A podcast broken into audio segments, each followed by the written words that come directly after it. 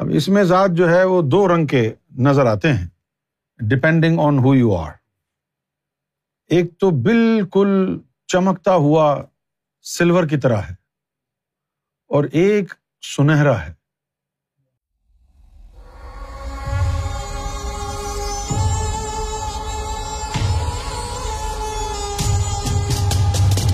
مجھے یہ جاننا ہے کہ اس میں ذات اللہ اصل میں کیسا ہے۔ انسانوں نے خوبصورت ڈیزائن سے لکھا ہوا ہے۔ کیا اصل میں بھی ایسا ہی دکھتا ہے؟ لفظ اللہ پہ تو کوئی نقطہ نہیں بھائی۔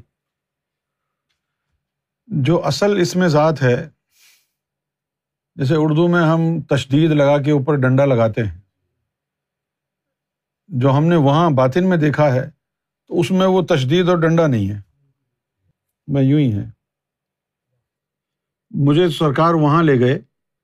کہ جہاں اوریجنل اس میں ذات ہے، میں نے اس کو ہاتھ لگایا اور میں یوں کھڑا تھا اس کے سامنے۔ تو وہ ایک واحد پلر ہے اس میں ذات، جس کے اوپر اللہ تعالیٰ نے پوری کائنات کو بنایا ہے۔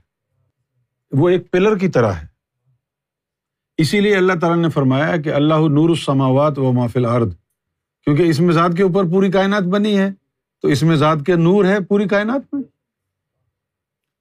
اب اس میں ذات جو ہے وہ دو رنگ کے نظر آتے ہیں۔ Depending on who you are ایک تو بالکل چمکتا ہوا سلور کی طرح ہے۔ اور ایک سنہرا ہے۔ گولڈ اس کی طرح۔ دونوں کا جو ہے وہ اپنا اپنا رنگ ہے۔ ایک اس میں ذات کا ظاہر ہے اور ایک اس میں ذات کا باطن ہے۔ ایک اس میں ذات کا ظاہر ہے اور ایک اس میں ذات کا باطن ہے۔ کسی کو اللہ تعالیٰ اس میں ذات کا ظاہر عطا کرتا ہے، کسی کو اس میں ذات کا باطن عطا ہوتا ہے۔ جس کو اس میں ذات کا ظاہر عطا ہوتا ہے، اس کو وہ سلور کلر نظر آتا ہے۔ اور جس کو اس میں ذات کا باطن عطا ہوتا ہے، اس کو سنہرا نظر آتا ہے۔ یہ آپ لوگوں کے لیے نئی بات ہوگی۔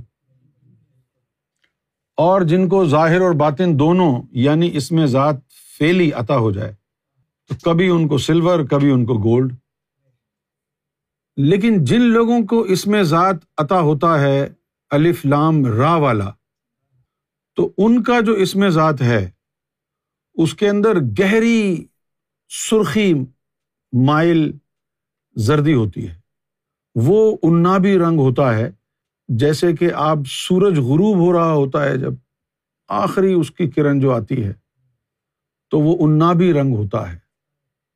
ایک اس میں ذات وہ ہے وہ اس میں ذات فیلی ہے۔ الرا والا